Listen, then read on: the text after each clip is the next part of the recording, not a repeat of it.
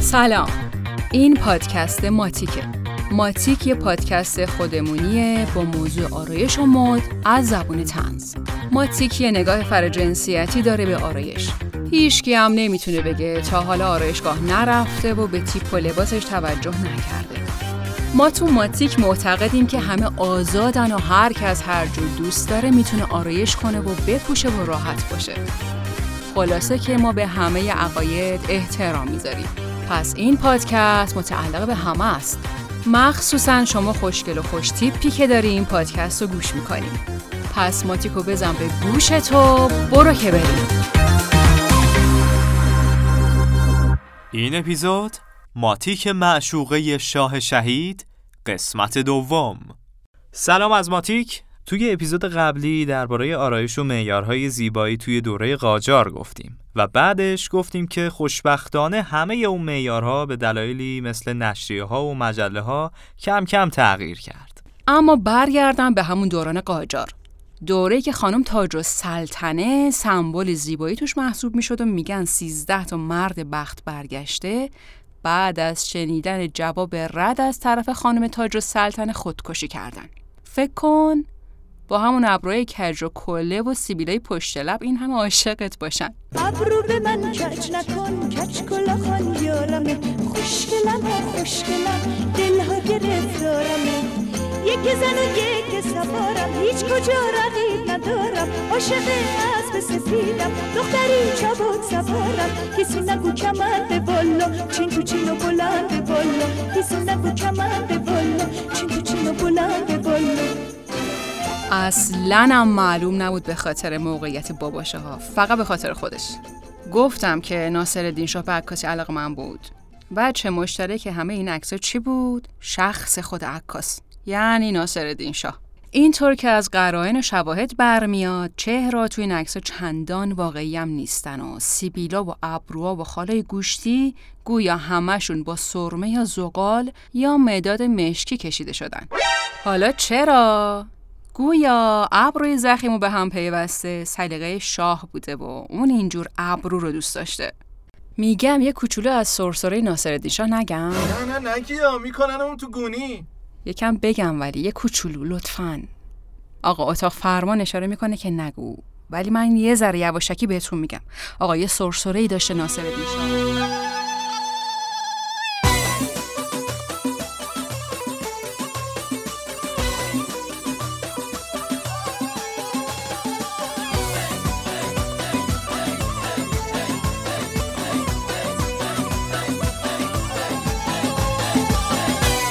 خلاصه چی می‌گفتم؟ از سیبیل خانما می‌گفتم نقاشی سیبیل زنا یه راهی بوده واسه عرض ارادت و علاقهشون به شخص شاه سیبیل کلفت باقی چیزا مثل اون خال گوشتی هم احتمالا فقط یه خلاقیت خیلی ضعیف بوده واسه چی؟ واسه ایجاد تنوع یعنی این حجم از خلاقیت واقعا آفرین نداره؟ ماشاءالله ماشاءالله بش بگی. ماشاءالله. صد قول ها بش بگی. ماشاءالله. می‌تونم همین الان زرشک طلای خلاقیت رو بدم به جناب آقای ناصر الدین شاه که با این حجم از خلاقیت یه دوره تاریخی رو کلا به به فنا داده. اما تو همین دوران انگار اخلاق مداری هم خیلی بیطرفدار نبوده و اگه یه خانومی اخلاقش خوب بود می‌تونست دل شاه رو ببره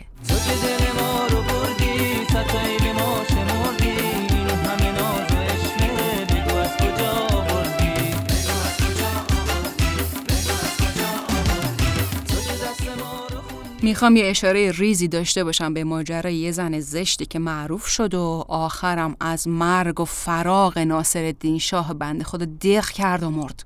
البته من که شخصا مشکوکم که اون بنده خدا خودش فوت شده باشه و با قهوه قجری کارش رو یه سره نکرده باشن. انگار کلا خانوما اون زمان یکم خشن بودن. به لوازم آرایشی اون دورم که نگاه می‌کنم انگار دارم لوازم جراحی می‌بینم. بابا یکم مهربون یکم قشنگ. آره اینو اول بگم که تعداد زیاد زنای اون مرحوم منظورم ناصرخان خدا بیامرز. خودش به تنهایی چالش برانگیز بوده. از مال دنیا هیچی اون کم نداشت؟ چهار تا زن عقلی و چه سیغه داشت از مال دنیا هیچی اون کم نداشت؟ چهار تا زن عقلی و چه سیغه داشت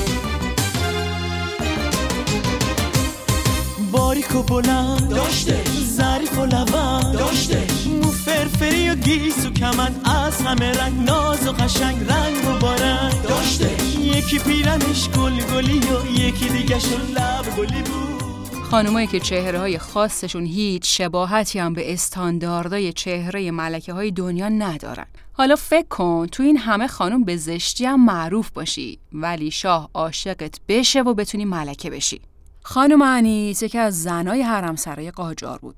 شاه بعدنا بهش لقب انیس و دوله هم داد. اخلاق پسندیده این انیس خانم هم نقل هر مجلسی شده بود. همه انیس و دوله رو یه زن عاقل و با اخلاق معرفی کردن ولی گفتن صورتش قشنگ نبوده. ولی سیرت خوبش همه رو مجذوب خودش کرده بود. انیس و دوله جذابیت زیادی داشته منتها به لحاظ اخلاقی. همین خوشخلقیش هم باعث شد که اون ملکه دربار و سوگلی و یار شاه قاجار بشه. بعد نیز حالا که این اپیزود یه زرشک طلایی داشت یا اسکار طلایی هم داشته باشه. اسکار اخلاق این اپیزود تقدیم میشه به And the Oscar goes to سرکار خانم انیسا دوله. روی او بسیار زشت و خوی او بسیار نیک. در غم من بی با پول و مال من شریک. چهرهش مانند خوک و پیکرش مانند خیک. می‌کنم گنجشک از شوق اون اندام شیک جیکو جیکو جیکو جیکو جیکو جیکو جیکو. جیک خلاصه که بد اخلاق نباشیم. اخلاق مهمه.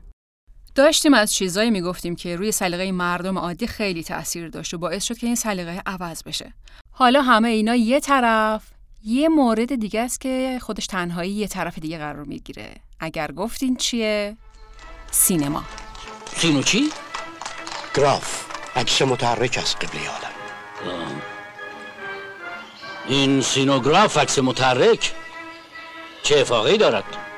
اگر نیت یک ساله دارید برنج بکارید اگر نیت ده ساله دارید درخت غرس کنید اگر نیت صد ساله دارید آدم تربیت کنید سینماتوگراف آدم تربیت می کند تو فیلم دختر لر قهرمان زن مثلا یه دختر روستاییه. البته فیلم دختر لر مال زمان پهلویه می‌دونین دیگه خودتون.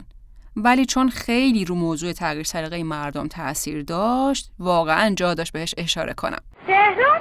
تهران که میگن در سنگیه اما مردمش بدن اما یه زن شهری و خوشگله که آرایش و مدل موی غربی داره و تا حد ممکن شبیه به هنرپیشه‌های غربی گیریم شده. نمایش فیلم های خارجی تو ایران رو ظاهر مردای ایرانی هم تاثیر خودشون میذاشت و عکسای مد زیادی از این بازیگرای خوش لباس و خوش قیافم تو این سالا تو ایران به نمایش در اومد. خلاصه که همه اینا بهانه هایی بودن واسه اینکه شکل تازه از مد تو فرهنگ تهران و به دنبال اون تو شهرهای دیگه جا بیفته و این خوابی بود که واسه مردم ایران دیده بودن. مخلص کلامی که ظاهری که امروز به عنوان مد روز شناخته میشه معیاری که فقط 100 سال از ورودش میگذره و کسی نمی‌دونه 100 سال بعد آیندگان چه قضاوتی نسبت به مد و چهره و ظاهر ما می‌کنن. و اینکه ما تا چه حد واسهشون عجیب و دور از ذهن خواهیم بود. شاید همینجوری که ما الان به زنه قجری میخندیم و به نظرمون عجیب و بامزه میان صد سال دیگه هم خیلی به ریخت و قیافه ما بخندن. پس اصل مطلب که زیبایی درونی و اخلاق مداریه رو نباید هیچ وقت فراموش کنیم و هر کاری هم که واسه ظاهرمون می‌کنیم اوکی حواسمون باشه که کنارش درونمونم زیبا کنیم.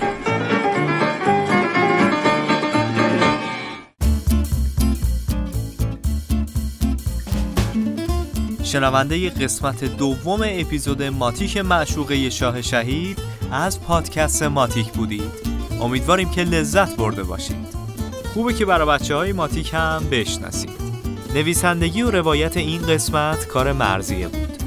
کار تنظیم و موسیقی و میکس و edit صدا رو آرش انجام میده social media رو رامین انجام میده و پشتیبان سایت هم پوریاست همچنین تشکر می‌کنیم از سحر و رویا و مهدی. هیچکی خوشش نمیاد ماتیکش رو با دیگرون به اشتراک بذاره. شما پادکست ماتیک رو با دیگرون به اشتراک بذار. ما خوشمون میاد. اگرم اولین بار ما رو میشنوی subscribe کن. اگر تمایل به اسپانسر شدن برای پادکست ما رو دارید به سایت www.matic.tv مراجعه کنید.